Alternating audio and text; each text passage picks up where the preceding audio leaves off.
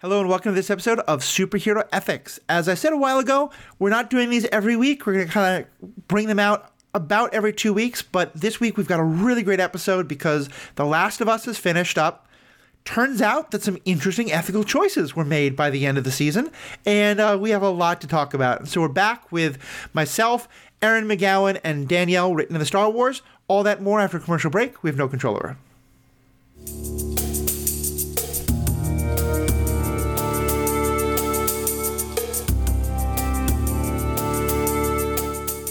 Welcome back. This is Matthew, your host. They, them pronouns. I'll let my two guests introduce themselves. Erin.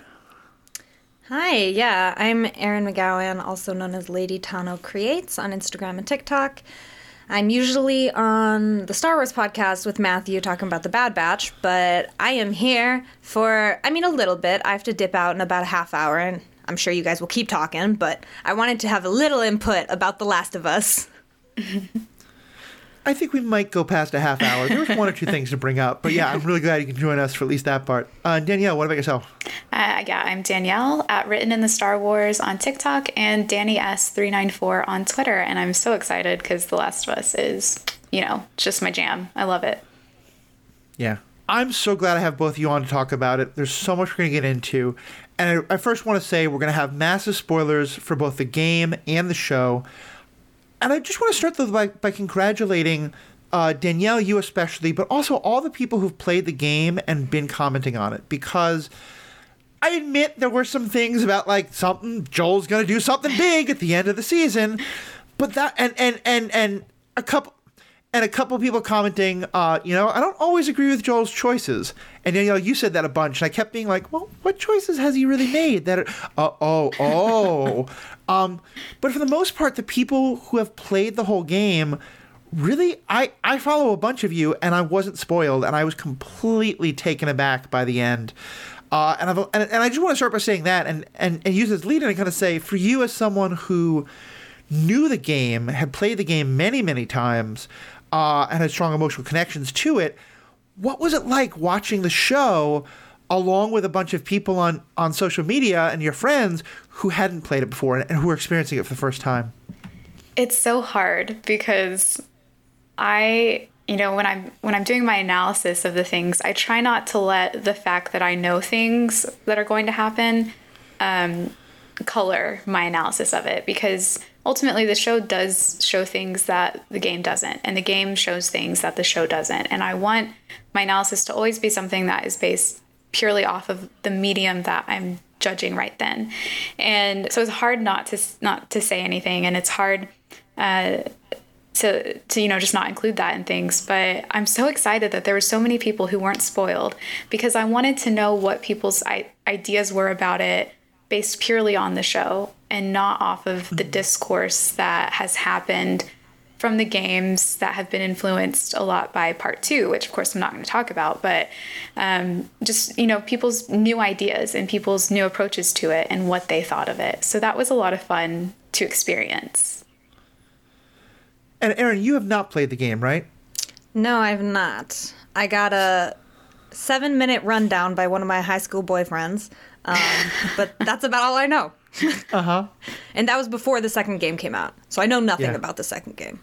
Yeah, neither do I. I I have downloaded it and I'm making puppy dog eyes at my partner to ask her to play it while I watch because I, I trust you, Danielle, personally. I don't trust Twitter to not Yeah. spoil it over the next two years. Yeah. Um, but th- there's so much to get into about this show, and I just want to let's just start though at the end because obviously it's a huge thing. And I literally looked at my my partner when it finished, who had also been very good about not spoiling it because she's played the game, and went, "We spent this whole time watching a villain origin story. How did that happen?" And the idea of whether Joel or not is a villain is a whole different topic that we'll get into. And I'm not saying he necessarily is, but like, Erin, what was that like for you to get to that moment at the end and be like, "This is so different than any expectation I might have had," or, or you might have seen it coming. I don't know. No, I was really confused because a few days before I had Googled, like, oh, is there going to be a season two? Because I didn't know there was a second game. Mm. And Right. then it was like, yeah, like, there's going to be a season two. And, like, here's explaining why Bella Ramsey is not going to be recast, even though it's a five year jump. And I was like, thank God, I would have really not wanted to watch it if it wasn't Bella Ramsey. Yeah. Uh-huh. And then it made some comment about her character in the second game that really led me to believe that Joel was going to die in that last um, mm. episode. Like I I clearly read it wrong. You know, I stopped reading immediately, so they Yeah. may have explained or expanded on that later, but I just stopped reading immediately and closed the tab. But yeah, I thought Joel was a goner. So when he like went on his rampage through the hospital, I was like, he's gonna get shot. And then when it was like he was holding Ellie and Marlene was like had a gun on him, I was like, he's gonna get shot. And then Marlene got shot, and I was like, this I did not see coming. Hang on. Yeah, it really hit very hard. And one of the things I think that I love so much about it, and we'll get into Joel's character because I think that's that I know Danielle, it's so important for you. But just the way that this show overall went against every expectation that I think might have been set up for it so well, especially because, and I think this is very different than the game. Like, I started out thinking that one of the episodes I was going to do at the end of the show was something with uh, uh, Professor Matthew Cavell, who's been on many times, about the sort of like the genre of vampire versus zombie and why there's like a generational shift. I would say that I ended the show thinking this isn't really a zombie show.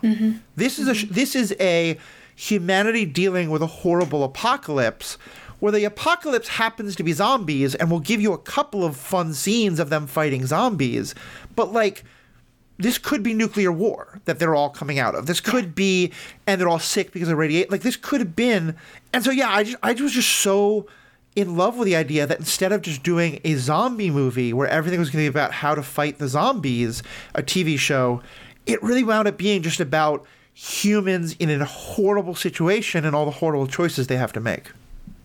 yeah. Yeah, that's part of what, you know, so enrapturing about the story itself and the game. It's not just a good game, it's not just a good show, it's a good story. And if you have a good story, you can tell it in any medium as long as you respect what is what that medium is best at, you know? And Right. I think that that's just what makes it so easy for people to connect with too because you know yeah there's this there's these infected who we don't have in our real life but that's not the main part of the story the main part of the story is relationships and humanity and love and cycles of vengeance and violence that we experience already. And so, if we experience that already in our lives, how does that get amplified in a post apocalyptic world? And that is what this story is about. And I hope that that's what everyone who watched it, who maybe didn't play the game, gets from it. That there's not supposed to be really any heroes or villains. There's it's just humans trying to deal with this shit hand that they've been dealt. And you know, that's the beauty and the tragedy of it. Mm-hmm. Mm-hmm. Yeah, I agree. It's like, I guess I wasn't that shocked with Joel's decision because he is not a hero, you know? Mm-hmm. He's been made out as primarily a father and someone who's like willing to fight. You know, we learned that him and Tommy used to murder people at the start of this whole mm-hmm. apocalypse just to get by, just to get supplies, just to, you know, whatever it was. And it's Yeah. like, well, that's not inexcusable. And Tommy, you know, makes that point about mm-hmm. Joel says, oh, we did bad things. And Tommy said, those were people and we murdered them. Yeah. Yeah. And I really liked that moment. And so, especially with the whole like Sarah and Ellie parallel, just like the way I understood it, I could be wrong, but basically Marlene was like, yeah, we're going to kill Ellie, but it's probably going to save the world. And so Joel being like, absolutely not. I will kill all of you to save her made complete sense to me because he's not a hero. He's not someone who set out to save the world. He's someone who set out to get a truck battery. Like that was his goal. Yeah. he never really cared about that. He even said to Ellie at the start of this episode, you know, we can just go back to Tommy's. We can live it out, you know? It'll be okay. Like this may or may not work. And she's the one who's kind of yeah, we came this far. Like we have to see. Mm-hmm. Well, especially because, and, and I want to be clear, I'm starting out talking about how empathetic I am to his decision. That's a very different conversation between do we agree with his conversa- his decisions, and I think we'll, we'll we'll be talking about all of that. But just further on the empathy of it, I rewatched most of the show last night and this morning, and my God, is there so much foreshadowing? If you know what's Yeah. happening, that's a whole other thing we'll talk about. Um, but one of the things that really came through for me now that I kind of knew where the story was going to go was that he does not want to get attached to her. He fights it so hard. And it's it's Bill leaving that note for him that that kind of opens him up. It's the whole thing about like will it be him or Tommy who takes her to the university, which I don't understand why it wasn't both, but that's a whole other story entirely. um, but there's all these ways in which he fights so hard not to get attached to her. And then he finally does, and he lets his wall down, and it all comes in, and then now they're asking to take it away from him. Like, it. I don't love what he did, but I feel like every single thing that could have been uh, set up to make him do that, to put him in a position where that's the only thing that would feel in character for him to do, was done. It was so well, like, I I don't think he could have done anything else, and I would have been like, oh yeah, that's in character for Joel. Yeah, yeah, absolutely. Um, and I think what's so coming from someone who has played the games a lot, and as much as I love Joel, I Ellie is my first priority um, when it comes to how I feel about these games, and uh, I feel that way because of a lot of reasons. There's a lot of like really bad culture in the Last of Us fandom where Ellie gets sidelined a lot. Her feelings get sidelined, her emotions, her desires, everything, because people want Joel to be right. They want Joel to always be right because they see themselves in Joel, and that's fine.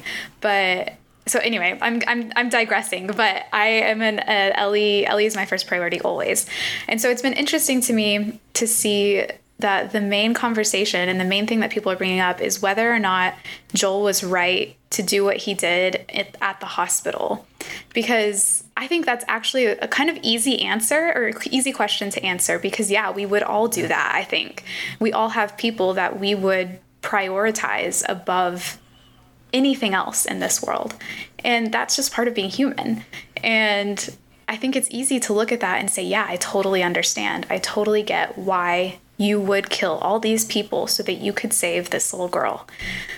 But what about what, what I am has always have always been most interested in is what comes after that, which Yeah. is his lie to Ellie. And what that means for their relationship, what that means to Ellie, because I've, I've said this before, but Joel's purpose is Ellie right now. She is his world. Joel is not Ellie's purpose. Ellie's purpose was her immunity and her ability to try and save people when she couldn't save them before and she has to watch them die knowing that she can't die from the same things they can and what happens when you lie to this person about that about how their purpose has ended and they know it too ellie knows at the end that joel is lying to her she might not know exactly what he's lying about but she does know and so i'm always I'm, i've just been really intrigued that people talks uh, talk a lot about the choice of the hospital, which is fine. I think it's meant to make you uncomfortable. It's meant to make you question things.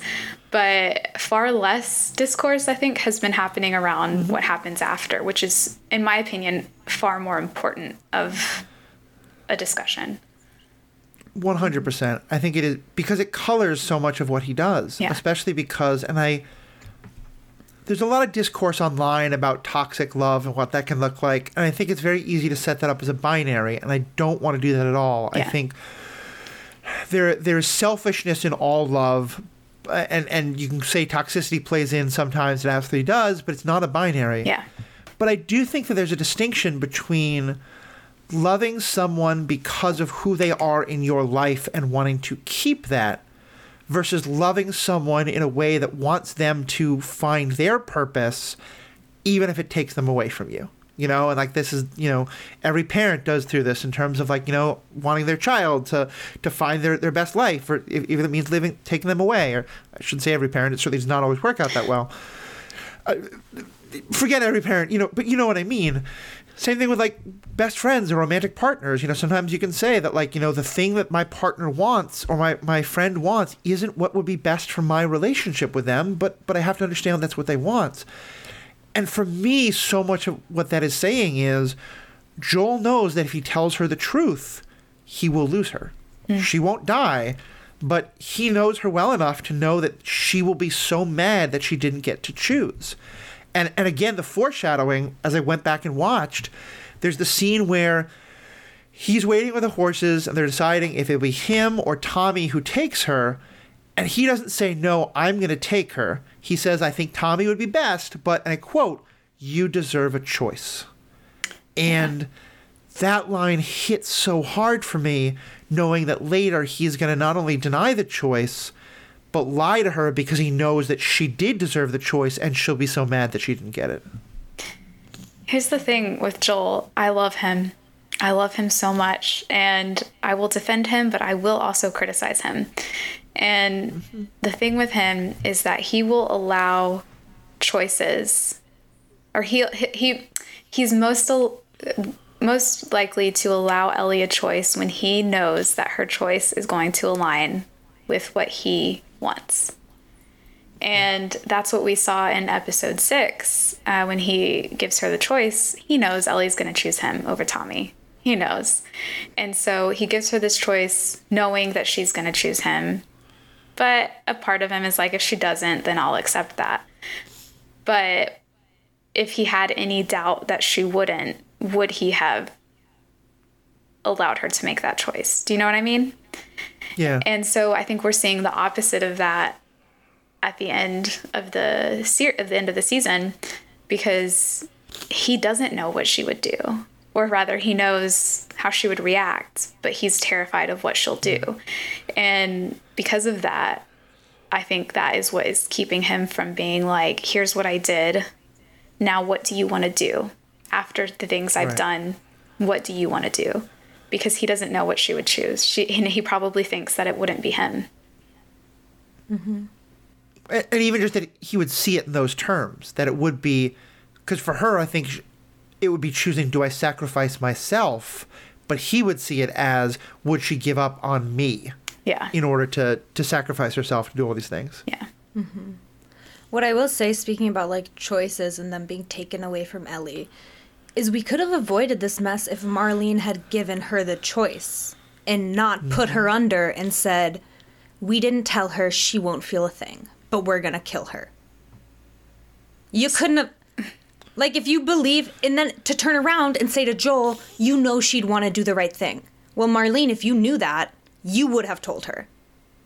Yeah. So, so this is where one of the things that I wish they had included, and I think they tried to um, in the show with the very beginning and showing Marlene's relationship with Anna, and um, and and when she when she's having the conversation with Joel and they take Joel away, Marlene's crying.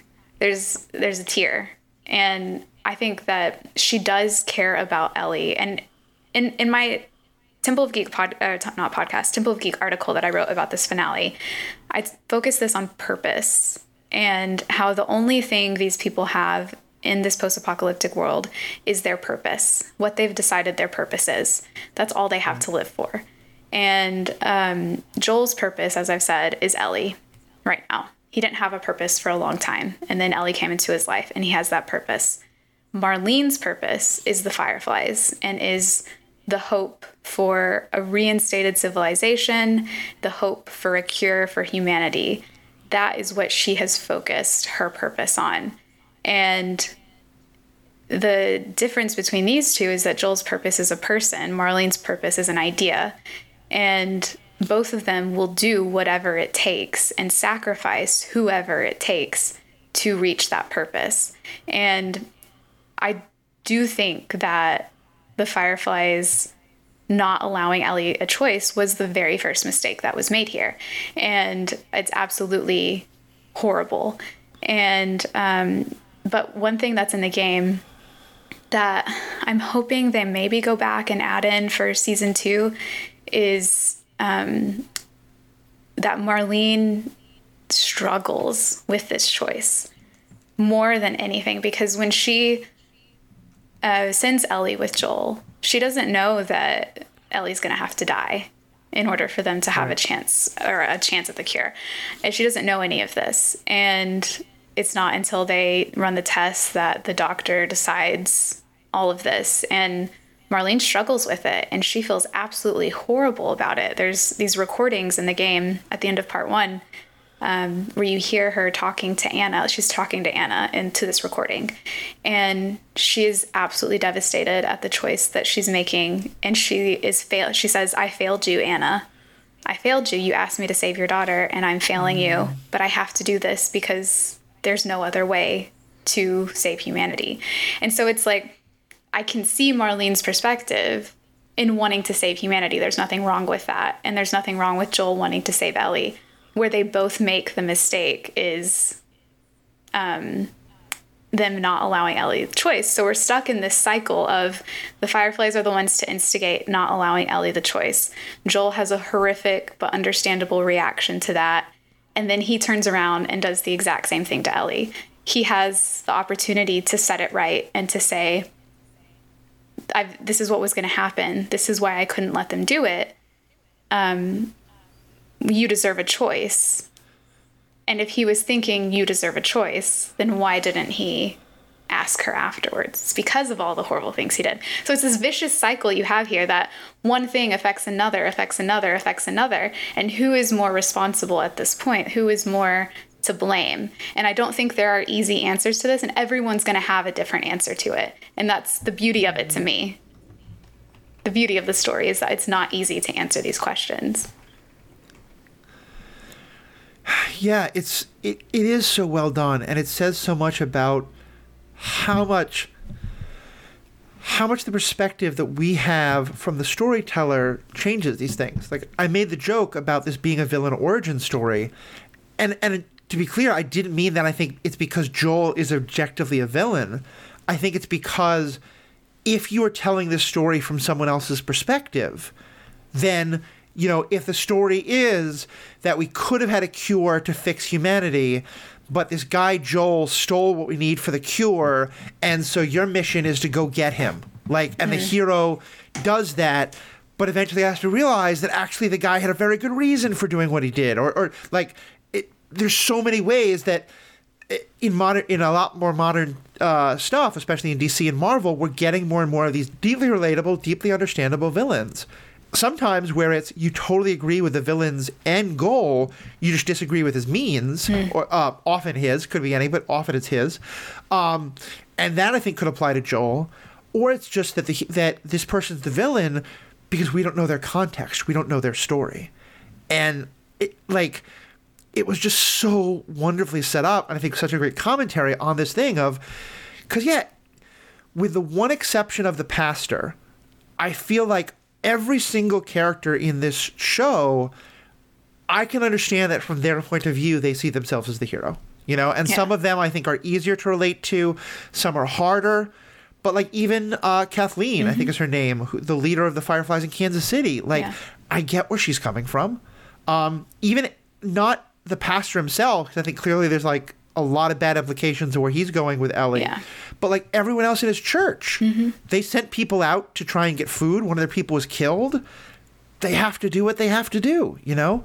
Um, so yeah, I just it's it is just so powerful to me how how they're really playing this idea of who's a hero and who is a villain, and showing that from one person's point of view, that who is a hero and who is a villain is entirely based on who's the person t- telling their story. Yeah, everyone's a villain in someone else's story.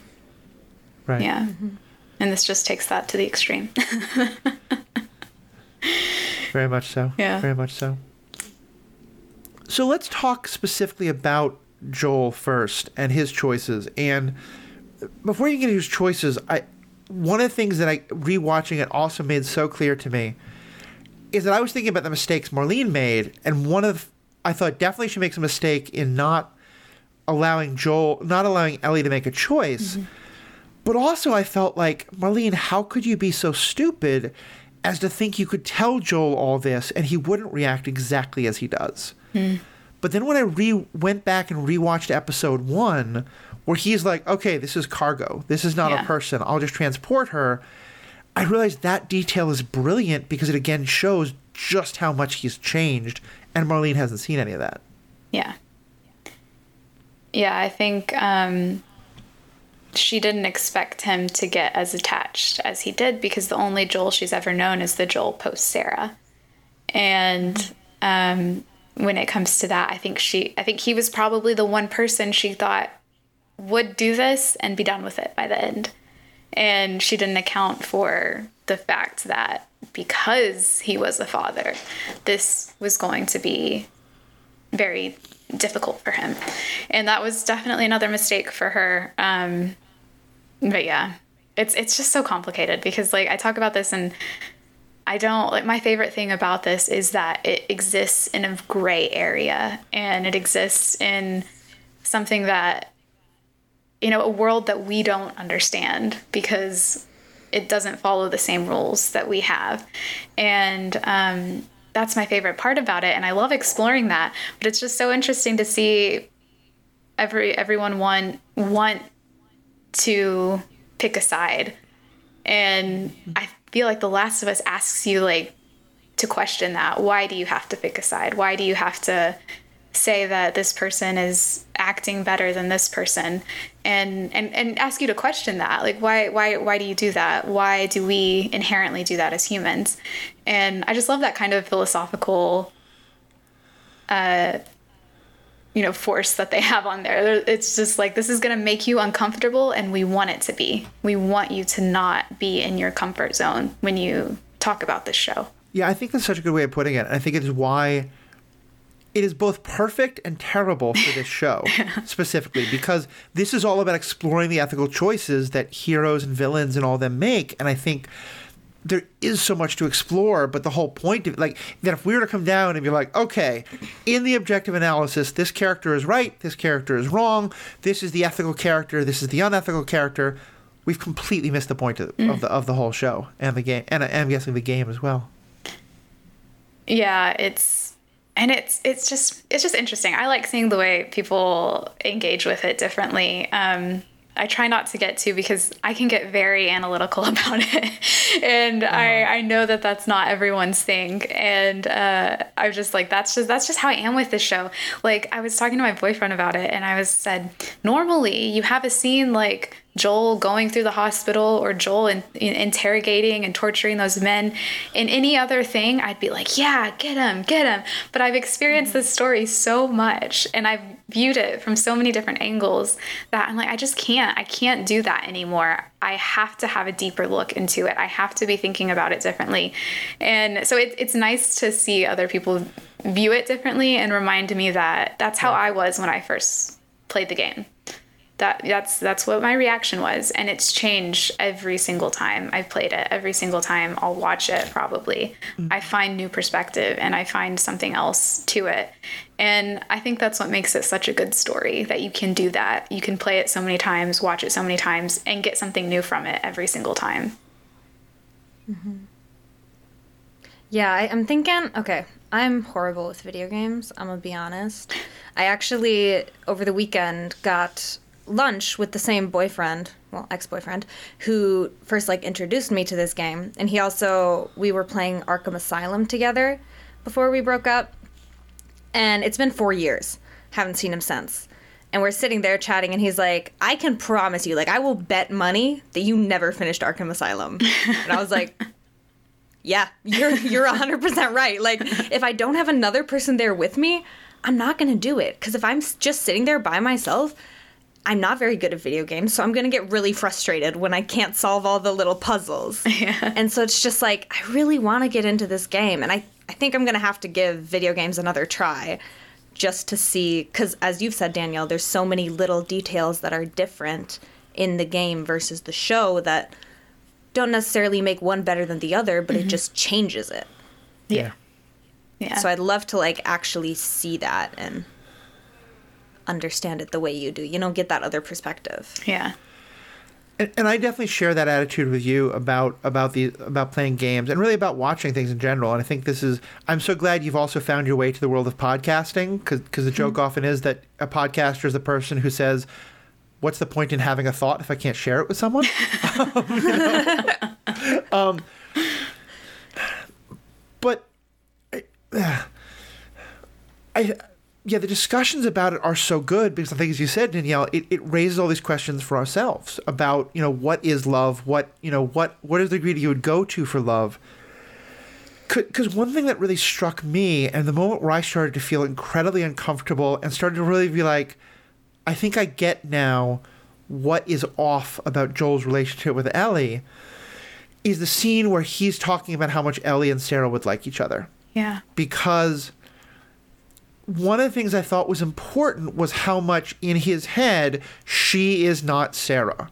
Yeah. She is not going to be like Sarah. They are so different.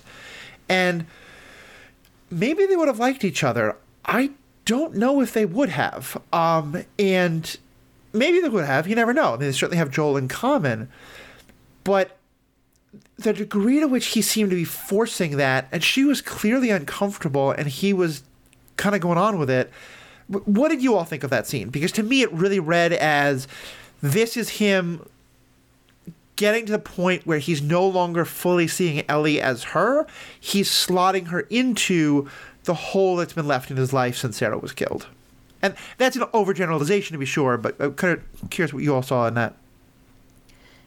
Yeah, I was watching it and I was like, okay, this is kind of interesting. Like, weird way to go right after this, but like, I mean, yeah, I guess it makes sense. He's feeling better. He's feeling like he's secured the safety of his new daughter figure. He's probably going to be thinking about his original daughter, his, you know, blood daughter.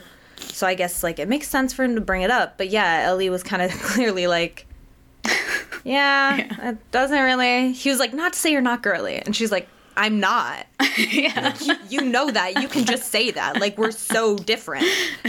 And then when it just ended like that, I was just like, oh, like it was like a little like punch in the stomach. Like I thought we were gonna get a little more resolution, a little more this, but it really just ended on him lying to her face. Yeah, and it puts this horrible feeling mm-hmm. deep in mm-hmm. your stomach of how that's gonna come back in season two, because Ellie is strong-willed, she's independent, and she doesn't like people making choices for her. Yeah, and I think yeah. she's.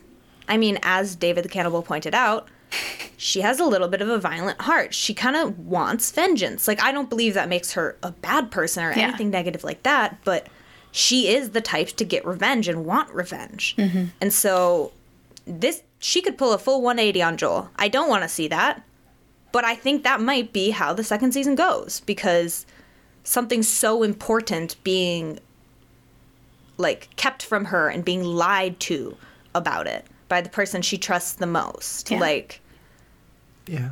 I don't want to see the second season be like Joel versus Ellie or like Ellie trying to hunt Joel or anything like that, but it wouldn't shock me either. Mm.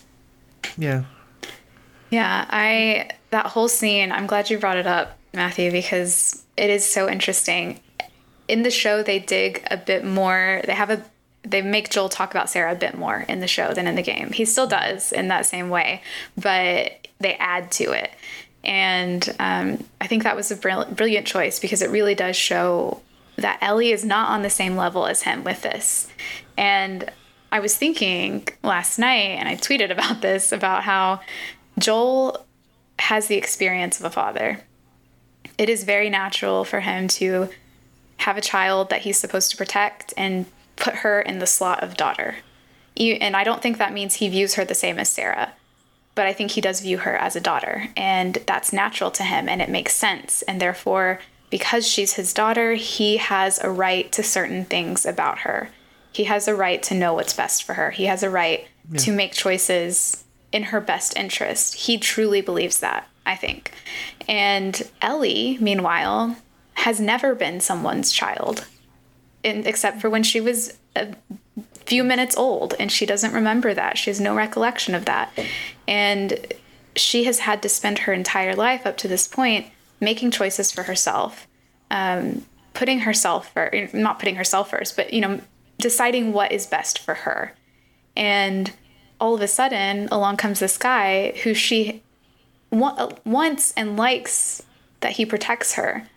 But protecting, allowing someone to protect you isn't the same as agreeing that they can have they can have a say in what your best interests are. And I think this is where a lot of people sometimes don't see what's happening here. Is that they want Joel and Ellie to be father daughter so badly, and they can be, but not to, not in the same type of way that a father daughter who have had this long history together would be. Yeah. Because Sarah would accept that Joel is this way. She knows because she lived that. But Ellie hasn't. That's not her experience. And so when people say that even if she was given the choice because of her age or because of the traumatic experiences she's been through, that that choice wouldn't be a good one or it wouldn't be consensual because she's it's being uh, affected by all of these things. I don't like that because Yeah. it discounts her experiences. It discounts the fact that she has been through so much even before Joel entered her life. So who is Joel to be the best person to decide for her? Yeah. And I love the way you put that. And I, I've been thinking about this ever since you, you tweeted that because it's such a good point. Because let's take, uh, you know, imagine all the things are normal. In any other context, if a father said, my child wanted to die to further a cause they believed in at age 14, and I forbid them from doing so, I think in like I am very much on the side of let kids decide. Mm-hmm. Even there, though, I'm probably coming down on the side of the parent, Yeah. being like, "Yeah, you're not going to allow yourself a kid to, to, to end their life in that way for the, for a reason they believe in." Mm-hmm. But as you said, all the situate the fact that it is literally all of humanity against this one life. Uh, I, I'm not saying that that's an easy equation, but just you know that's a part of it. That Ellie's been through all of this. That Ellie has this guilt about uh, you know the people who died. She has survivor's guilt, quite literally. Um, yeah, it's that I think this is. You get why his perspective is. Of course, I'm not going to let my child end their life but he can't see all of that because yeah, I think this is the point where he's no longer seeing her for her. He it, he want he wants her to be Ellie, Yeah. and I, I think in some ways that's the the hardest part is that I think one of the things that bonds them is they both have the survivor's guilt. Yeah. You know, that's part of why he, I think, want. I agree with you before that he wants. He knows she'll choose him over Tommy, but I think part of why he needs that is because he feels that if he chooses it and he fails, then it's all his fault, and then if she chooses it, it somewhat absolves him of that. Yeah, that's a Um, good point. Yeah. kind of going Ah. back to what you were saying, Danielle, about like the whole father daughter dynamic. I think it's really true and interesting that it's like, yeah, Joel had a daughter and lost it. Therefore, he has a hole in his life. He's he's not looking to fill, but he's kind of been forced to fill until he did accept it. You know. Um, but Ellie didn't have a father. She Yeah. doesn't need a slot to fill or a hole to fill because she's never had that type of Yeah. energy or relationship in her life. And so I think it's really true what you're saying about like it's starting to feel forced and it's starting to feel more for Joel than it is for Ellie because she just needs him as like a strong figure, a friend, someone she can trust, someone who can protect her. But she doesn't need him necessarily to be parenting her or to be telling her how to make decisions and choices because she's been doing that her whole life. Yeah. Yeah, and I think for her, her feeling over him possibly leaving her when he wants to send her with Tommy, and her feeling that Riley has left her, is I think mm-hmm. very very similar, and that's helpful because it shows that for her, he's not in this fundament. You know, it's not that Riley is best friend crush, and crush is almost way too young. Uh, bad a word it, it's not you, you know what i mean Yeah. the young young love best friend etc and he's parent it's that these are two people who are both very important to me and both of them for a time at least i thought were going to abandon me Yeah. Yeah, I think that it's just it's just so interesting the way Ellie views the people in her life and the way she views being alone. And I saw someone on TikTok make a really good point about how when she says okay, there's so many levels to that okay. Um, I, I view it as it being like her being like a, acceptance, but not in a good way. It's accepting that yeah. he's lying to her about something and that he probably did something horrible and that their relationship isn't going to be the same after this. And she's going to go with him anyway because one, she does love him. She does. I don't think that that is like in question. She does love him. Mm-hmm. But two, she doesn't want to be alone her biggest fear is being alone. And if she pushes Joel to tell her the truth anymore after this, and he does, what is she going to do? She gonna she gonna go off on her own and her worst fear be realized? Is she gonna stop talking to him? And you know, it's just it's like all of that, like accepting that he isn't the person she thought he was anymore. Yeah. Mm-hmm one more thing in the foreshadowing that again I missed the first time, but going back to that episode after they've been to the university and he's been stabbed and he's telling her, Go take care of yourself. And she almost does, but then stops, in part because she remembers Riley. And she decides, like, and she knows she is possibly the key to saving this and that she's putting herself in danger. And in the, I hadn't watched any of the after after credits type stuff because I didn't want to get spoiled, but I watched it this time. And Neil, the writer, said about that moment the person she loves most in this world is Joel, and she'll do anything she can to save him. Mm-hmm. And I think that's part of why it's not for her an easy decision of he's lying to me, therefore I leave him. Yeah. I think I think she is is going to be angry that he's lying. When she finds out, she's going to be angry that he took the choice away from her but I think she also can understand that idea of I will do anything to save you because I think that's where she was too. Mm. Yeah, it's like similar situations. Just the Joel's choice, you know, is obviously more detrimental to society. It's a bigger choice. Like for Ellie, it was do I stay here and possibly die with him or do I run back to Tommy? And she yeah. chose, you know, to save him because that's what was important to her. And Joel just the same thing, just wanted to save her because that's what's important to him but he had to kill like 20 people to do it. Yeah. And yeah.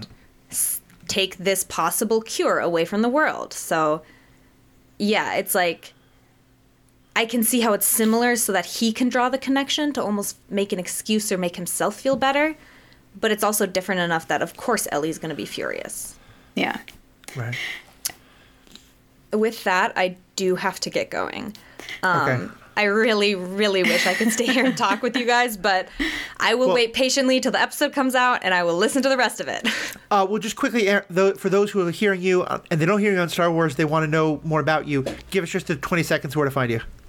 Okay, um, I do cosplay on the side. That is my contribution to the world. I am under the tag Lady Tano Creates on Instagram and TikTok. TikTok, I do a lot of like the building of and some like thoughts about Bad Batch and just random things like that. Instagram, also some building of, but I also post more like events and things like that that I've done. Um, but yeah, also my TikTok has like over a hundred followers more than my Instagram.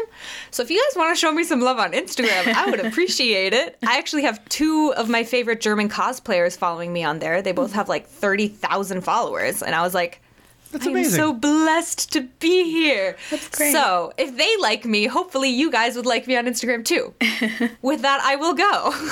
it definitely worth checking out. Erin, thank you so much Bye, for being part of this. Of course. Bye, Danielle. So, in the conversation we were just having, I think is a great segue, because you talked about how, in some ways, like defending Joel's choice to save her is kind of easy. And I want to look from the other side mm-hmm. because I think I'm a little bit of a Marlene apologist. Oh, I love Marlene. That, right? Yeah. And like there there's all of this literature and I think very good reason that talks about the idea that like choosing to sacrifice one person for the greater good of all is a very dangerous road to go down. Mm-hmm. And uh, another person who I follow on Twitter, I, I forget who it is in the moment, but I'll try and retweet their tweet in connection to this pointed out that in the Song of Ice and Fire, both the TV shows and the the books, there's this great scene where Stannis uh, they're talking about like how they think they can sacrifice this boy to save the kingdom. And he says, you know, what is the life of one bastard boy against an entire kingdom? And Davos replies, everything. Yeah. And that's a situation in part because I think we have good reason to know that it won't work. But I, but I think like that general attitude of you always save the individual holds so much merit. But I feel like, and again, pushing against expectations. If I don't have the emotional connection to Ellie that I do having watched the whole show, mm-hmm. I hate the idea that you have to kill this child without them knowing it and I could understand if those people were like, "That was a horrible choice we had to make. It wasn't the right. Cho- it it wasn't a good choice. It wasn't the ethical choice, but it might have been the, the necessary choice." I hope to God I can never be in that position so that I can stand in my nice ivory tower and judge them. but I feel like I can really understand why they made that decision and not entirely, but somewhat defend it. Yeah. Um, like I said, this is why viewing all of this from the perspective of everyone having a purpose is so important, in my opinion, because no one's purpose, except for David the cannibals, is um, inherently wrong, you know? Or I guess maybe even Yeah. David's purpose isn't inherently wrong. He makes it wrong by the choices that he goes about trying to fulfill it. Um, but like I said, there's nothing wrong with wanting to save the world. There's nothing wrong with wanting to uh, end horror for everybody. And Right. if that's your purpose, if that's what gets you through, then I can completely understand that. And that is it for Marlene. And I hate when people say that she's this villain and she's this, you know, evil person who took away Ellie's choice because if you view it from her perspective, Ellie is the last thing that she has of her best friend. Her and Anna Yeah. knew each other their entire lives. And I think people lessen just how seriously Marlene took Anna asking her to save Ellie. Because people will say, oh, she just dropped her off with Fedra. Fedra was the safest place for Ellie to be because Marlene can't leave the Fireflies. She can't leave her purpose for Ellie and maybe someone else would, but that's not who Marlene is, and I don't think that makes her a horrible person. Um, but she and she also can't take care of Ellie while she's in the Fireflies because Ellie would have to become a part of the Fireflies, and we know that Riley asked Marlene if Ellie could join her, and Marlene said no. And I think in the game it's made a little bit more clear um, that it's because Marlene doesn't want to risk Ellie's life. She would have to put Ellie in life or death situations, and she doesn't want to do that. And a mistake I think I think they made in the, the show um, was not putting in the way it is in the game that Marlene and Ellie know each other before what happens with Riley. Uh, Yeah. They've met each other. Ellie knows that Marlene knew her mother. Uh, she knows that she got the letter and the knife from Marlene and all of these things. So they have a relationship before that. And I think that would have been beneficial to put in the show Um, yeah. because it adds another layer there that Marlene has been looking over Ellie her entire life. And I also wonder is the reason Marlene stayed in the Boston QZ so she could keep an eye on Ellie? Because we see that the Fireflies move constantly, that they were going to send mm-hmm. Riley off to a different QZ. And why, is, why has Marlene stayed for 14 years in this Boston QZ when it's not really done anything to help them? But what's the denominator there? Ellie's there. And I think that's all so true. Sorry, I didn't mean to cut you off. oh no, it's okay. I just uh, was saying, and then the minute that Ellie's no longer there, is Marlene traveling with her, or wanting to, you know, get her somewhere else. And so I think that people really lessen Marlene's stake in Ellie's life. I think it's also true. And going back again, in the first episode, they do make a bunch of references to it. You know, there's a line where Ellie says, you know, oh, you're going to leave me with a bunch of terrorists talking about the Fireflies. Mm-hmm. And Marlene says, was Riley a terrorist? Yeah. And of course, we don't know what that means if you haven't played the game. And I'm rewatching, I'm like, oh, I see that. Mm-hmm. And there were a couple other of those moments. And I think also, I remember being surprised that Marlene was still alive. And I went back, part something again I noticed in the rewatch is the, at one point, like Ellie and I'm sorry, Joel and Tess are debating if they're going to take Ellie again. Mm-hmm. And in a line that I think establishes her character so well, Marlene says, Can you hurry up? I'm bleeding out over here. Yeah. Because she's been shot. Yeah. And I think not only are we supposed to be a bit surprised that Marlene lived, I think part of the implication there is that Marlene is convinced she's going to die of this wound. Uh, and Mm. Yeah. that that's part of because that's the only reason she would let go of Ellie. Yeah. Yeah. And I think that it also says a lot that Marlene didn't shoot her as soon as Yeah. she found her and saw that she was bit. Um, some people might think, oh, she's making the connections that she knows that Anna was bit before Ellie was born, before she cut the umbilical cord. She knows that, oh, maybe, maybe this is a cure, maybe this is something we haven't seen Yeah. before. But I think it was probably, I killed my best friend. I can't kill her daughter, too. Yeah. And the irony of that is, is that then she's forced to make the choice to do it. And you can't help but wonder of like, if Marlene had refused the fireflies and the doctor, mm-hmm. what would have happened? Would they have killed her? And then no one would have told Joel? And no one would have done any of these things. And so I think a lot of hate is put on Marlene unfairly. Mm-hmm. Um, she's just a human trying to, again, fight for her purpose and do the best she can. So what you just said also led me to a whole other connection, which is, as I said, at first I thought Marlene should wait until the procedure is over mm-hmm. and then just tell Joel, I'm so sorry she died during the procedure. It was tragic. Mm. And I think, though, that you just pointed out one other very good reason why she does it. I think she really needs him to also acknowledge that. She, I think she needs him to acknowledge he made the she made the right mm. choice, or at least she needs someone else to know. Yeah. Because I think you're right. I think she is wrestling with this. I think some part of her, like if it was random kid, I think she's a decent person that she wouldn't be like, yeah, slaughter an eight year old or a Yeah. fourteen year old, whatever. But I think it would be so much easier for her if it wasn't the kid who was her connection to her best friend and the kid she'd promised to protect. Yeah. Um, yeah. Because she didn't have to tell Joel. You're right. And I think that gets left out a lot because I don't talk about that a lot either in my discourse. Um, but yeah, she didn't have to tell him then and there, but she does. And so we have to think clearly there's, when I analyze the media, I'm like, okay, if this is happening and I'm wondering about it, then I'm going to assume that the creators did it with a purpose and they want Right. it to mean something. So what does that mean here? And yeah, that is who's the other only other person in the world who would understand what she's feeling. She sees that that's Joel. Um, she knows the risk in telling him, but she tells him anyway. And just like she says when he's like, "You don't understand," she says, "No, I do actually. I was there when she was born."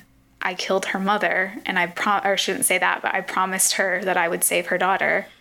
And I'm the only person right now who actually does understand what this means.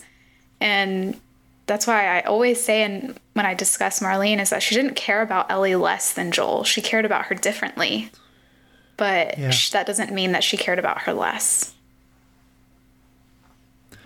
Yeah, I think that's such a good way to put it. And, you know, in essence, what the show is creating is a trolley problem. Yeah. And I think, like all trolley problems, it is always possible to nitpick it, you know, because mm-hmm. I think we could say, why didn't she just, like, the minute she saw Joel was upset, say, "Oh well, let's just let let's pause, wake her up, see if she agrees." Or why didn't Joel just hold the gun at her and say, "You have to wake her up right now"? You know, instead. And I think that as a philosopher, yeah, that sounds very pretentious.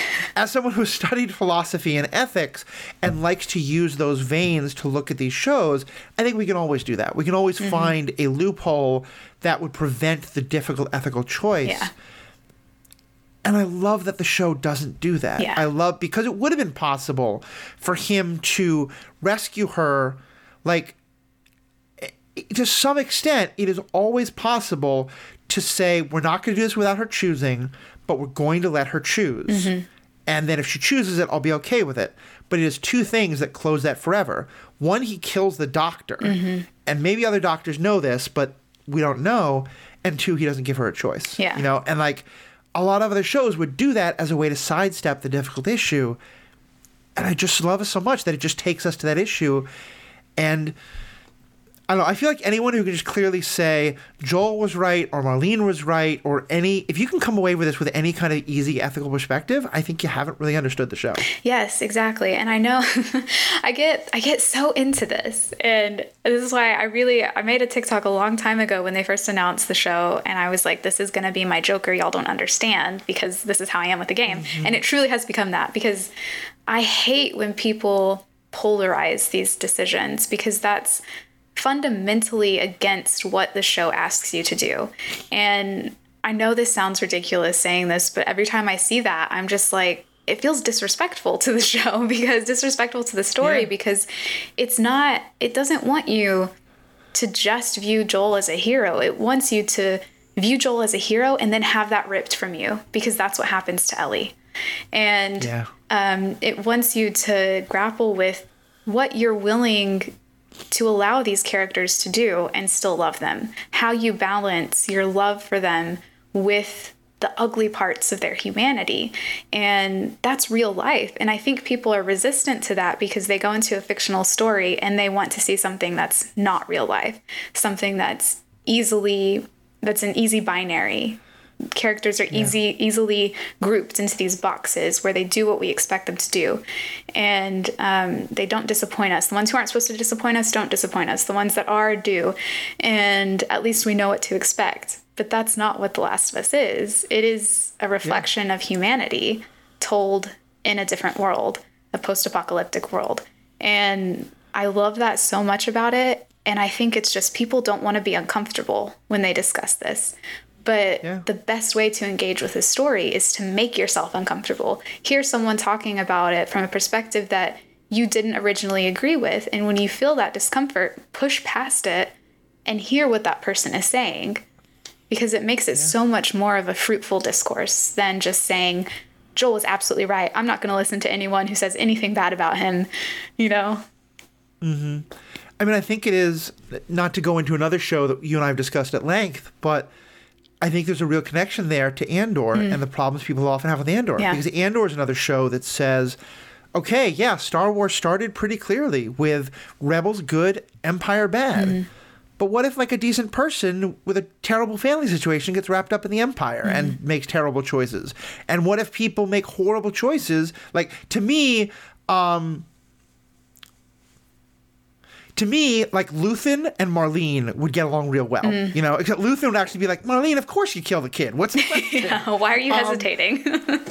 and like, you know, and, and I think the, the the problem that we've often had that you and I have both had with Andor was the time where it took what we thought was a much more morally complex character and made them a lot more like, no, this character is just good. Yeah. Even though some of the choices they made. And I think to me, it's not coincidental that we're getting both of these stories at about the same hmm. time, and and Mandalorian as well, which is, you know, not I think not to the extent that Andor is, but is in similar ways, kind of playing with some of these questions. yeah.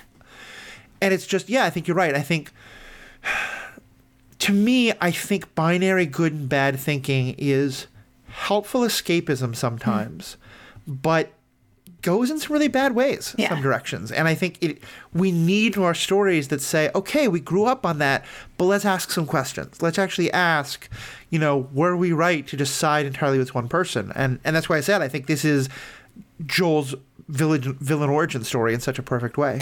Yeah, it's it's um it is in that he can't go back from it. He has made a choice Yeah. that might very well have very serious ramifications and consequences. And um you know, I don't think even with that, I don't think he'd regret it. And that's okay. Like and that's the thing is that you can Yeah. say I agree with Joel and that's fine. You don't have to give a reason why. You don't have to defend Yeah. him, bend it over backwards to defend him. You can just say, I would do the same thing if I was in his shoes, and that's a very complicated thing. And both a very well, both very easy and very complex. And um, one of my least favorite things that people do is bring up whether or not the vaccine is actually possible, because I'm like, that's not the point of this story. Yeah. The point is that Joel, regardless of whether it's possible or not, he doesn't care. all he cares about is Ellie. And you could talk about that in a different context for the show or for the story, but not when it comes to Right. Joel's decision. That doesn't get him a check mark versus the Fireflies because he doesn't care. I think it's essential for Joel's decision, and it's also essential for Marlene's decision because she, whether this is true or not, she 100% believes Mm-hmm. Yeah. that it will work. Yeah. Because I think if she thought this is a chance, then I feel very differently about her decision. Yeah. But if this to her is a binary rescue humanity versus this one girl's life, I mean, all the ethical, like, you know, good quotes say that you save the one person's life. Yeah. And I think that's the point, is to say that that is true in the abstract. Is it true here? I, I'm not, I- and again, I'm not saying it clearly Mm-hmm. Yeah. is. I'm not saying I agree with Marlene, but I'm saying I think that both her and Joel are in very understandable positions. And to me, this is really a lesson about storytelling because the fact is that we have become, we have never had Marlene as a point of view character, without mm-hmm. except exception of the one scene where Ellie is born. Yeah. And so we are naturally drawn to sympathize much more with him. Yeah. I think you could make a totally different story. I don't want someone to do it right now because it'd be obvious, but I think you could make a totally different story about it's a post apocalyptic world. You're a bounty hunter as the main character in the video game or the mm-hmm. TV show, and you're asked to go out and find this person who stole the thing that's needed to save humanity. Yeah. And you've dealt with Marlene this whole time, and at the very end, you realize it's actually a living person. Yeah. What do you do? It's the same story, mm-hmm. just from a different perspective. Yep.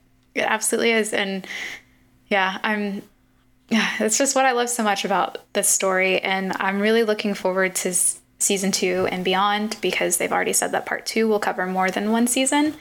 And mm-hmm. I'm intrigued to know how they're going to approach this part of it and what they'll do, what they'll change, what they'll keep the same. Again, I have so much trust in them because they handled this they handled part 1 exquisitely. And Yeah. I have no doubt that season two will be equally as good, if not better. And I and one thing I'm not looking forward to is the discourse because if you thought this discourse was tiring, season two and beyond is going to be even worse. Very much agreed. Very much agreed. And like I said, I'm gonna just play the game. I, there's no way I'm gonna go the whole time without being spoiled. So even the the thing that Erin mentioned about five years in the future, I didn't know that. So Oh, no. We're, we're gonna play the game. We're gonna play the game. Um, there's just two last things I want to bring up, and then we'll go to a, a, uh any last things you want to bring up, and then bonus content. Um, one of which is this is a small part, but I, I thought it was so well foreshadowed again that I want to go back to it. The comment about you know Joel saying, you know, you're a little bit girly, which is clearly not true. and there were two moments that foreshadowed that I thought so well. One of which Joel was literally there for. Uh, the one he's there for is the one where she finds the diary of the girl who used to live in the house they're Yeah. staying in. And she's talking about like all these, you know, girly things that the girl was writing her, you know, about boys and what sh- shirt would match with what skirt and what movies are out. And like to be clear, I don't think the show is saying those are girly in a bad way, and I'm I'm certainly not. Mm-hmm. But Ellie absolutely does. She's Yeah. like, "This is bizarre. Why would someone be interested in this?" yeah. And then also the scene when Riley and Ellie are in the mall, and they're both so baffled that someone would want to wear that Victoria's Secret lingerie. And I, I think the easy thing would be to be like, "Yeah, of course, they're kids. No one want." But no, like young teenagers, some go in that direction and do really want to wear that kind of stuff. Um, and to me, those two moments are both so clearly saying this is not who Ellie. Ellie is. uh, Tomboy is such an overused term, but is like she's not the person who Joel is making her out to be in order to form a connection in his mind between her and Sarah. Yeah, which I think is interesting because I think that I because I'm of two minds about this. I don't think Joel views Ellie as Sarah. I think that he maybe a part of him needs to after the hospital to justify what he's done, um, and maybe that's what we're seeing. But I do think he he would not have allowed himself to connect to Ellie if she was like mm-hmm. Sarah. I think he allows himself to connect with her because she's a lot like him. Yeah. They are two sides of the same coin, and that's where a lot of the conflict comes up at what we see at the end. And you know, just like Joel is willing to die for his purpose, Ellie, just like he's willing to kill for his purpose, so is Ellie. It's just that her purpose is different. And I think he he doesn't want to see that at the end. I think he sees it before the hospital. Yeah. I think he doesn't want to see it after because that would force him to grapple with how he would react if someone did that to him. Right. And it wouldn't be Well, good. And here's where I think that tweet you made is so perfect because with Sarah, we very clearly saw him do things where Sarah wanted to like put herself and them in danger in order to like save someone or do something else. And he clearly was able to be like, no, I am father. I get to say that you don't do that. Mm-hmm. And in those cases, like I think we agree with him for the most part. Yeah. Although some of like the the running people down in the truck, you're like, but but you get it. yeah. And I think that to me, it was two things. One is that it's like he now wants her to be a little bit less like him and a little more like Sarah because that makes him being the father figure who chose for her more okay. The other thing of those, I think it shows that he does know her very well, but he doesn't know her completely. Yeah. And that it's that because if he really fully knew her, he would knew she'd never be okay with it. Yeah. And he But has it's like Oh, um, I was just gonna say he has to make that separation now because he, like I said, I don't think that he'll regret what he did, and in order to stay true to that, he has to Yeah. be like, I don't care what you say, I don't regret what I did, um, yeah. and they're, you know, what's what's that gonna mean for later? So there has to be that separation between them. There has to be that more of a a true and and, and in a in some sense that is a true father daughter relationship. The you know resisting against them deciding for you and them saying no, I did this Yeah. for a reason. You can't maybe you can't see it now, but I truly believe that one day you will.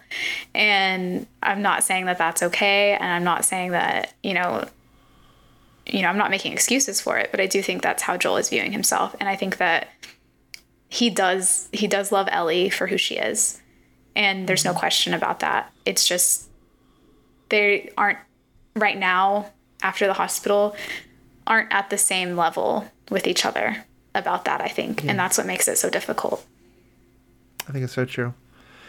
Last thing I want to ask you is watching that episode with the religious group, the cannibals, who, as I said, cannibalism is one more thing where I'm like, in dire circumstances, I somewhat understand it. Yeah, that's But the again, least worst thing that David did. agree. But in a show that went to such lengths and a game that went to such lengths to say everybody is a hero, that if you look at things from each person's perspective, you can understand why they don't see themselves as the villain. David felt out of place to me, hmm. particularly at the very end when he's when they they make insinuations that not only is he like trying to like, you know, de- defeat Ellie, but that mm-hmm. he may want to you know a- assault her in ways that are really not okay yeah. Um, to essay her. I understand the need to put that in because I think it also helps to justify her reaction to it. Yeah. And maybe that's why it's there. It felt to me a little bit though like they were making him a little more two dimensional than most of the other villains we'd seen, uh, or quote unquote villains. And I, I may have just talked myself out of it as I realized that maybe you need it to justify the terrible things. She, not terrible, but the way she reacts to him. But Yeah. what was kind of your take on that? I think that an interesting thing about David that makes him very terrifying is that he truly believes everything he's saying. And Yeah. in a sense, there there's a lot of what he says that isn't a lie. Like they are truths that he manipulates to serve his purpose. And like the thing with Ellie having a um what what was it? Oh my god, why can't I remember? That she has a, a vengeful heart or a Yeah. what was the, was it vengeful heart? I can't remember now. Um and he, he tells her he tells her that and that's not actually far from the truth. Like it doesn't make it her bad, but you know, we do see at the end of the episode that she is capable of violence and or she has a violent heart. That's what he says. Um, that she is capable of violence and she sees that and that changes the way she views herself. And um, and then she has to grapple with the fact that what David said has some truth to it, and that's a horrible thing to have to grapple with. And when he says, um, if you don't find a way to trust me, you will be on your own. That's the thesis of the entire yeah. first part of The Last of Us. And so that's what makes it terrifying is that he uses truths to manipulate the people around him. And I right. think that in some instances, he's actually a foil of Joel. Mm. Uh, he views himself as a father, he views himself as a protector, so does Joel. And um, the difference between them is that Joel isn't a predator, at least not in the yeah. same way that David is. He doesn't take advantage of children the way that David does. And, um, you know, he doesn't view children as his equal the way that David does, which is a predator thing. But they do have similar outlooks on who they are uh, mm. protectors. And right. Ellie being so against that with David for absolutely understandable reasons, like she should, um, is I think foreshadowing for how resistant she'll be to Joel trying to insert himself into her life in that way, yeah. uh, even if it is in a well intentioned and not predator like way. Uh, and so I think that is his purpose in this story. Uh, he, you can understand some of the things he says. Like I have in my notes that I think in the show, there were parts where I was like, you know, he's not wrong with what he says. Mm-hmm. I don't agree with him. He's absolutely disgusting, a horrible person. But some of these things he's saying aren't wrong. And that's what's so dangerous about the type of person like yeah. him is that he's capable of manipulating, he's capable of making people see things from his point of view and then completely warping it and turning it into something so gross and disgusting. I think it's a really good way to put it, and that really helps. I think to kind of put all of it and, and, and show like yeah, kind of why some of the things that it does, like it, is all necessary to the larger picture of his character. Um, so for you, is there any other last things you wanted to bring up about the show? I mean, I, we could probably do a whole series of episodes on, on on this show, but any of the last kind of big questions you wanted to, to make or points you wanted to point out? Um, I think maybe just point out that I just really appreciate how much care went into the creation of this adaptation uh, from yeah. every single aspect behind the scenes in front of the in front of the screen um, or in front of the cameras everyone clearly cared so much about this and i feel like the best example of that is having ashley johnson play anna uh, yeah. ashley johnson voices ellie in the games and she puts so much of herself into that character and she's talked at length about how much ellie means to her and how represented she feels through Ellie. And so to have yeah. her give birth to show Ellie was so beautiful and so indicative of just how much this adaptation cares about its source material and that yeah. it's in the absolute best hands it could possibly be in. And if like if you didn't know that Ashley Johnson plays Ellie in the game, I encourage you to go back and watch that scene with that knowledge and it mm-hmm. makes me cry every time. yeah and it's and what I love is I think that's kind of the pinnacle of it. But there were so many of the voice actors mm-hmm. from the original yep. who played this. Like Marlene is the same actress, mm-hmm. and, and she says some beautiful things about it in the in the the making of. And even and just one more example, but again, this is how much care is put into it. The the actor who voice acted Tommy, mm-hmm. um, he plays Perry, yeah. the kind of military person who's the second in command in Kansas City, and to me, there's an additional level of care there because they realized they had cast Pedro Pascal as uh, a, as Joel, and so they're establishing that that their family is that, that their family is Latina, mm-hmm. um, and so the guy who played who played him Tommy and the voice actor like I mean, he, he he's a white person at least as far as he looked mm-hmm. he doesn't seem like he would fit as Joel's brother. But instead they still said but we want to have a role for you let's not give you somebody else's role. Let's create a role for mm-hmm. you because so much of that that happened in Kansas City is created. Yeah. And I just thought that was that it, it just it's such a small thing. Tommy's not a huge part. Perry's not a huge part, mm-hmm. but that level of care for those two parts and that one actor was just Star Wars, take notes, please. yeah, yeah. And I just love, I love how all the voice actors were so supportive of the show. Um, you know, uh, the Jeffrey Pierce who plays uh, Perry and voices Tommy in the game, he says that he has had he had long conversations with Gabriel Luna, who plays as Tommy in the show, and they just you know they had great conversations about it, and he was fully supportive of this and was like absolutely he was the right decision. And the same with Troy Baker, he has been Pedro Pascal's like big fan throughout all of this, and he Yeah. talks a lot on the podcast about choices Pedro has made for Joel that he was like, man, I wish, like, I wish I had thought of that. I wish that I had seen it that way. And that's why he is glad someone else is playing him because he gets to see how things that he might have missed about the character. And I think that's such a beautiful, just, you know, willingness to work together as artists to tell the best story you can. And I'm so glad that that's how they approach this. I'm horrible because I, I forget the name of the voice actress who plays Ahsoka, but seeing the conversations between her and um, now I'm blanking on the other uh, Ro- Ro- Rosa- Rosario uh, Dawson. Rosario Dawson. Thank you. Um, I just mangled both names, but her. I, I was like, I know it's Rock. Rox- no, Roxann Dawson is Voyager. Totally different actress.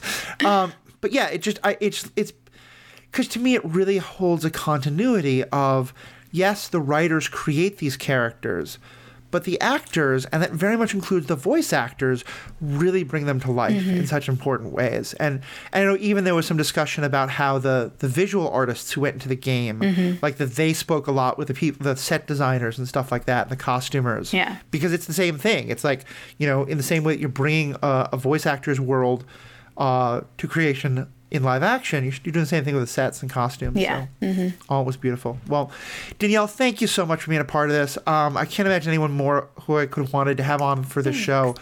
And we'll probably talk more about the show because like, we didn't even talk about Bill and Frank. And I how know, important I that was. know. Um, and we'll have a little bit in the bonus content just in a few moments uh, that will still be on this show.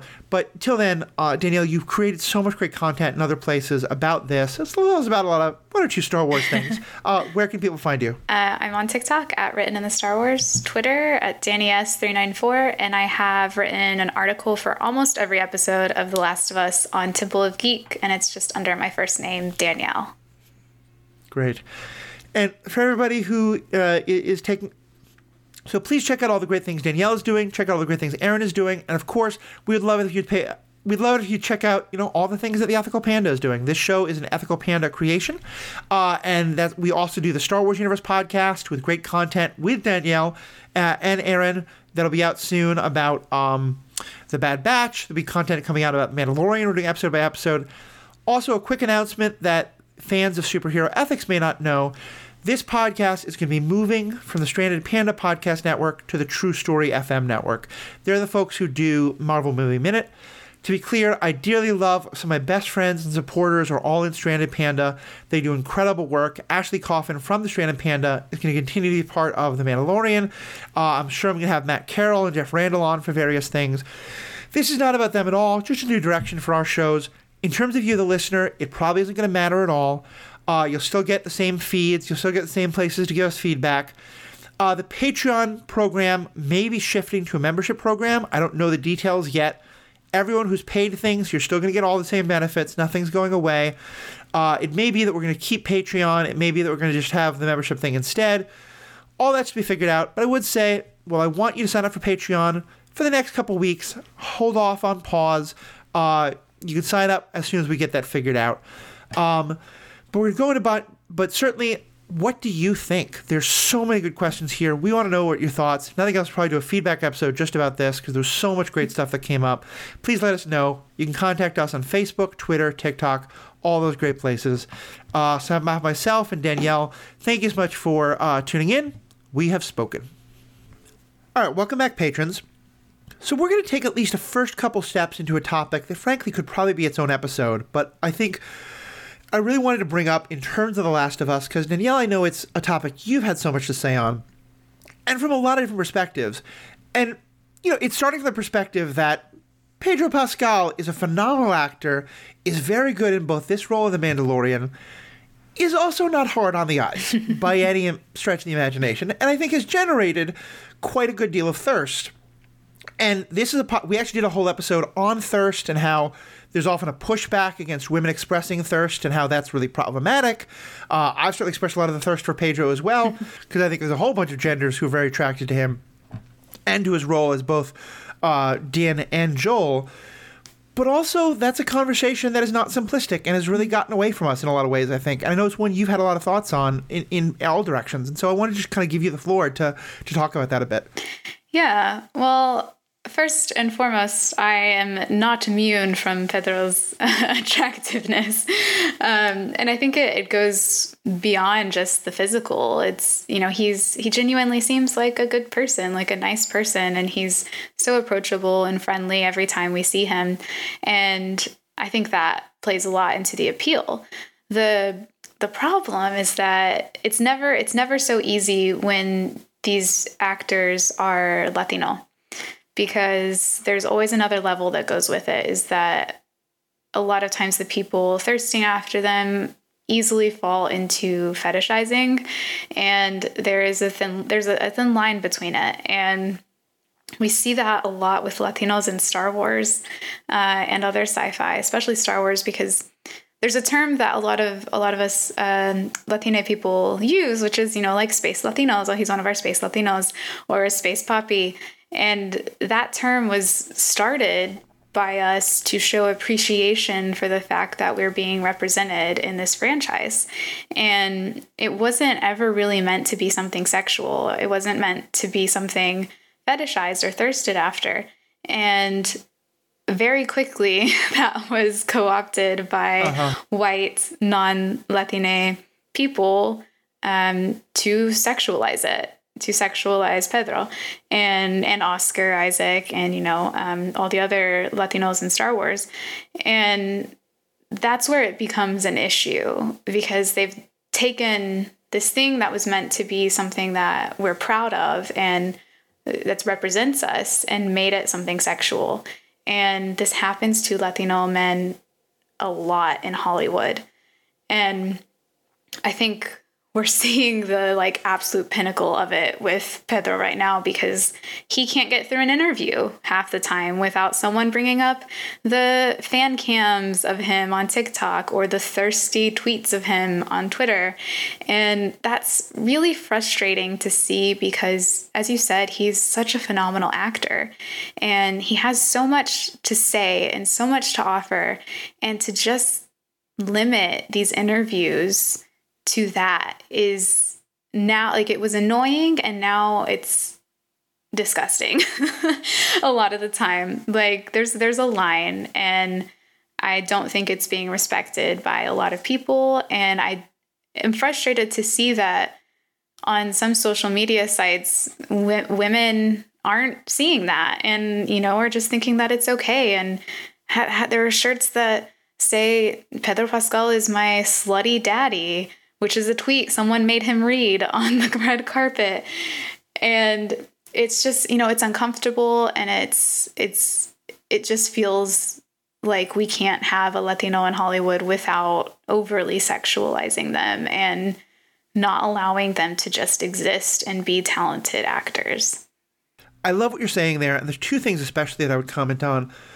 One, just in terms of the fetishization of the Latinos, I remember there was a cover, I think it was by Variety, it may have been Rolling Stone, uh, but it came out about six months ago, and it showed um, Pedro Pascal, Diego Luna, who plays Andor, and I'm pretty sure the third one was Jimmy Smits, who plays uh, Leia Organa's father, who was in, uh, you know, who, Bail Organa, who was in the the prequels, and then had a small part in the um, the Obi Wan Kenobi show and it was like the sexy the sexy Latinos of Star Wars or something like that. Mm.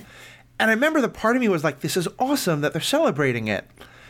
But then, especially hearing some of your comments and looking back on it, like, a because like two of them are star are the stars of a Star Wars TV show. Mm-hmm. One has a fairly bit part, um, and also Oscar Isaac is there if you're trying to get that. But it just felt it made me see what you mean about the fetishization of it because I do think that like all three of them are all four of them are great actors and I do love Jimmy Smits as Bail Organa. I've loved him ever since he did um, uh, L.A. Law way back in the day. Um, but yeah, the way that they're talked about just seems really problematic in that regard mm-hmm. in terms of wanting to group them together. And I remember like so much of the like you know yeah, Pedro made the "I'm your daddy" tweet, which was a lot of fun, but I don't think justifies what's being done to him. Yeah. It's been used for that all the time. but part of that was, I remember there was a lot of this like, wait, so who's sexier, Pedro or Diego? Yeah. You know, and like I think Diego said something about being a daddy or something like that. And there was Mm-hmm. all of this like the you know like the two of them being pitted against each other in these really weird ways that Yeah. I- felt uncomfortable with and didn't really understand. And I think your comments and comments of others really helped to kind of put in a focus of like, here's what's going on here. Mm-hmm. Yeah, and it's it's just so it's so weird because like you know I've done my fair share of you know thirst after after Pedro, but it's like it was all in good fun and never very like never disgusting like never very vivid things about it and i don't want to call that disgusting but I, I view it like if you say that to your, your friends or like in a group chat or you know whatever you even think that that's not disgusting but putting it out there and commenting it on his post, tagging him in it, hoping that he'll see it, that is disgusting. And um it like it's gotten to the point where it's like I don't even want to view him that way anymore. like I don't want I have no interest in saying anything remotely thirsty about him anymore because I don't one, I don't want to be lumped in with that. And two, I, I want to resist that. And I want like if this large section of the internet is going to just focus on that, then I want to be the part of a part of the part of it that isn't doing that, that is focusing on who he is as a person, focusing on what he's offering through his work and through his talent. And I think the one thing is like when it's gotten like extremely too far is that his sister, Javiera, uh, she's a director. She works in film, and she recently was a part of uh, this documentary about Argentina. And uh, he was the host on a panel at its premiere. And um, so many people, when they opened up the floor to questions, were just asking him about him and not about the film and not about and the film is this very important subject to him that he wants to spread. And I think people don't realize that, like, you know, when you're like for him it's important to spread this awareness about stuff and that is what he was trying to do with this and so to have people ignore that because they want to ask him a question about himself instead of this very important subject or this film that his sister helped produce and it's just it's disappointing because we aren't allowed to see or he's not allowed to talk about his career as a career, you know? Like this is a work that he does. This is a talent, an extreme talent that he has that has been ignored for a long time by a lot of people um, because that's how it is for Latinos in Hollywood. And, you know, a lot of people are viewing this as his big break, but he's been in Hollywood for a long time. And uh, it's just, it's disappointing that the discussion always has to revert back to what people want him to do to them or what they fantasize about him. And i just wish i wish that it would stop. I don't i don't want people to stop you know like to police what they say on the internet but at least have a little a little respect and at least balance the thirst with actual you know thoughts about his career. Right. Well, especially because like we live in a world where like the fantasy that is not actually about a familiar relationship, but is about the romantic slash sexual relationship of daddy mm-hmm. girl or daddy boy, like that's a thing a lot of people enjoy, Yeah. and it's becoming more mainstream, and I mm-hmm. think that's great. Mm-hmm.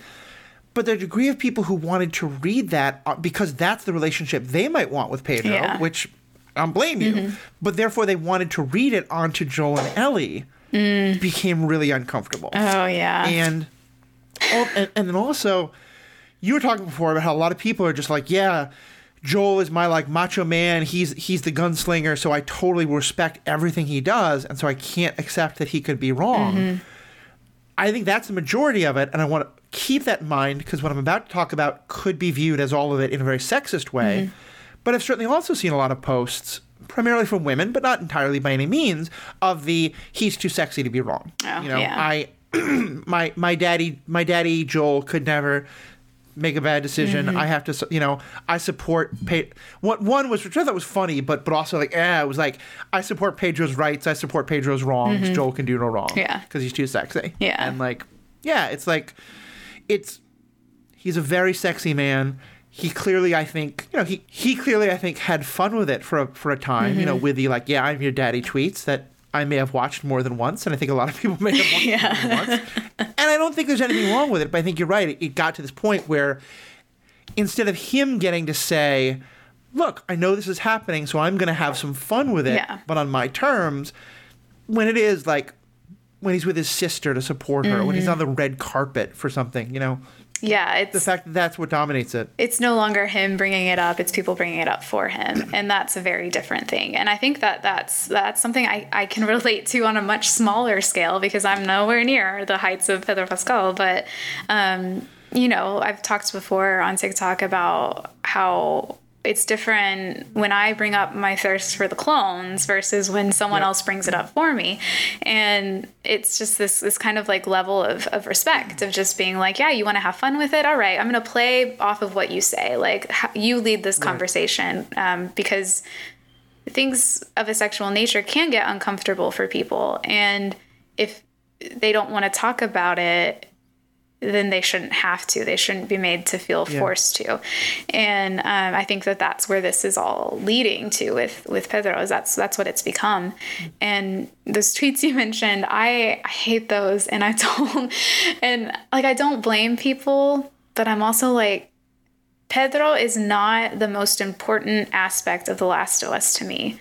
He is not what got me into the story. He is not um, what I'm rooting for.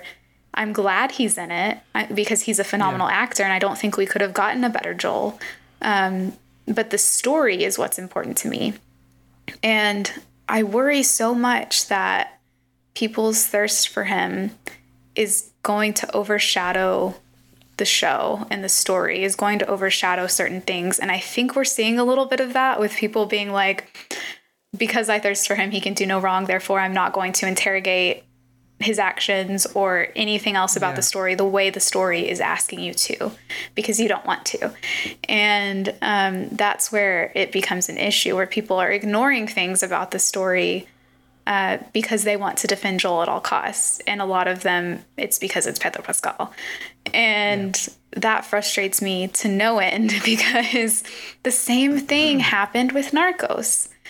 Narcos, I resisted watching Narcos for a long time because I have a moral uh, issue with uh, cartel shows and cartel movies because for so long and still in Hollywood, that is the way that Latino men are most easily uh, are most likely to get their big break in Hollywood. It's like they have to go through that pipeline of the cartel show or movie. A black man had to be a urban like street, you know, urban part of a gang. Yeah. And for Latinos, it had to be part of the cartel. Yeah. Same, same dynamic. And so I resisted watching it for a long time, but then I, you know, and I, I'll admit I went, I watched it because Pedro was in it and I wanted to see him. And then I got into it and I was like, oh my God, this is actually, this show subverts all of the stereotypes of cartel shows and movies. And it is actually told in such a nuanced way their act the characters speak spanish like they would. They're not speaking english with an accent uh, the whole time. They're speaking spanish and you have to watch the subtitles. You have to do all these things. And they really worked with people from these countries. And um, you know that there was a lot of thought that went into it. It wasn't just a black and white thing like so many of these cartel shows are. And i was like no wonder he wanted to work in this because this is actu- actually something progressive towards different types of stories of this. This is how we can talk about cartel history without stereotyping Latin America and Latinos. And um, I was so mad when I realized that because I was like, why didn't, why was this not talked about as much? Like, why was the focus on the two hot leads? Why was, you know, the fact that this is so important for the way we tell stories about Latin, Latina history? and it, that's just not talked about. All that's talked about is the scenes that Pedro is having sex in, and or that his character is uh, naked or partially naked in. And I'm like, yeah, that's fun to talk about, but when it starts overshadowing the story, and when that story is so important, that's when it becomes an issue. And it just makes it for me to where like I don't even want to participate in that anymore because I just, you know, I have, feel like I have a fundamental uh, thing against it now. Mm-hmm. No, I can totally understand that, and I think I can totally understand that, and I think that there's. I'm really glad that you drew the the individual c- connection as well, because that was the other direction I wanted to take this. Because, you know, I think that's there's a related issue there of like, you know, when I think a lot of women creators who talk about their thirst for the show in in the shows that they like, and some queer creators, but not surprisingly, it mostly comes down on women that their commentary and content gets entirely reduced to that. Mm-hmm. Or it becomes a, oh, hey, you have opened the door to a discussion of your sexuality. Yeah. And so now I feel like I get to sexualize you mm-hmm. because you've talked about who you sexualize. Yeah. And, you know, that hit me really hard because I, I know I was someone who asked you about that. And I think I did like check with you beforehand mm-hmm. uh, about it, but still, like, and to me, it's a great example of how we've got to be so careful about the extremes. Yeah. Because where it was coming from in the worlds that I have been in. As I said, I, am part of the MCU. I've been a part of the Strand of Hannah Network. I still have a lot of connections to them. On the MCU cast, Ashley Coffin, who's one of my favorite uh, podcasters out there and is my co-podcaster for Mandalorian, back like going pretty far back in cap in Marvel movies, she was openly talking about her thirst for you know Thor and Captain America and characters like that. She also is a makeup artist, so she had a lot to say about bad eyebrows and bad wigs on Chris Hemsworth. But she was talking about it pretty openly and a little bit graphically. Mm-hmm. And at that point, not that like so much has changed just in like three to four years, but especially at that point, the podcasting about Marvel World was incredibly male dominated. Yeah.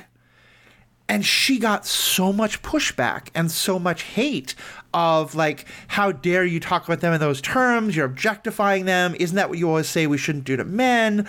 Like, and and like what she was doing was certainly not the same thing, but mm-hmm. also not acknowledging the huge power differentials that are there when it's you know men talking about women versus women talking about men, yeah. etc.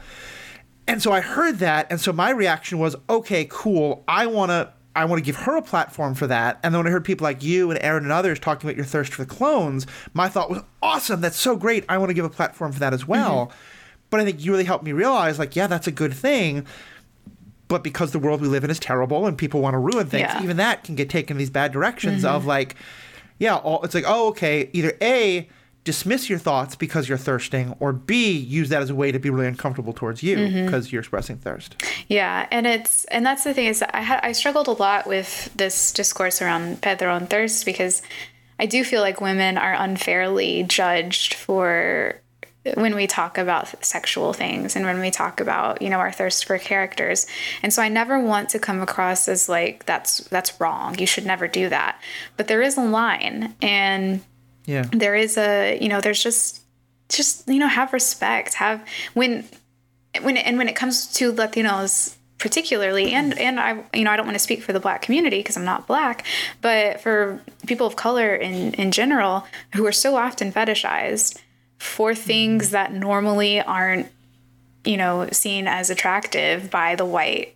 community by white population or whatever um, but then are fetishized and sexualized when they want right. them to be um, when those people from those communities are telling you that it's getting uncomfortable when they're telling you that the things that you're saying or the terms that you're using aren't meant for you and aren't meant to be like this listen don't yeah. push back on it don't say oh well um, or don't make them seem like they're being sexist or like they're being unfairly judgmental towards women sexualizing men. Listen to what we have to say. Listen to our concerns about it because it's not coming from a oh women are sexualizing pedro. He must you know this must be bad. It's coming yep. from a you are bordering the line of fetishization and this is contributing to a problem that latinos face in hollywood all the time. And right like you know the latina community has been talking about this with regards to pedro forever for a long time.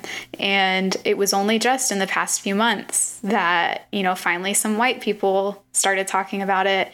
And it's like oh my gosh you're right that this is very uncomfortable. This is very uncomfortable. And it's like, where were you last year when we were talking about this?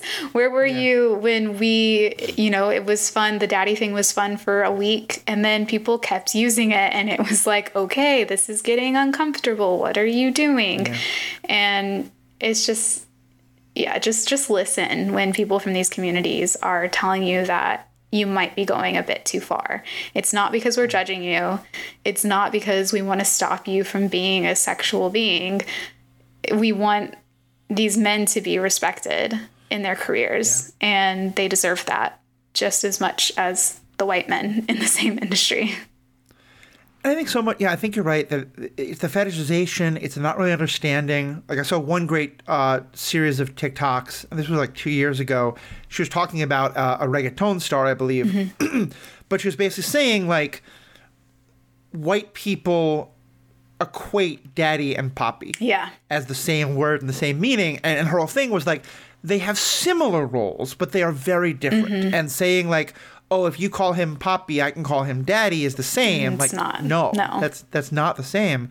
I think the other thing there is the power dynamic. You know, a, a number of the the women creators when you talked about thirst, one thing they talked about is and, and why they would be like, this is different. The way I talk, you know, the way a woman would talk about Chris Hemsworth mm-hmm. versus the way a guy would talk about Scarlett Johansson is incredibly different yeah. in part because of just the power dynamics and of like the, you know, uh, you know how that works. But that once it is a white woman talking about a man of color that that shifts the power dynamics as well. Mm-hmm. And so that's a whole other attitude. And so, you know, sort of talking about like, oh, the things that I would do to this person, like, yeah, it's a very different dynamic when it's a white woman talking about Chris Hemsworth versus talking about Diego Luna or Pedro Pascal or whoever it might be. Yeah, yeah. And I've had lots of conversations about this with my fellow Latinas, specifically other Latina women, because there's a, I think, a fierce protectiveness we feel over Latino men in Hollywood because mm-hmm. because of that because we we're so proud to be represented and to have them recognized for their hard work and when that stops being the main thing they're being recognized for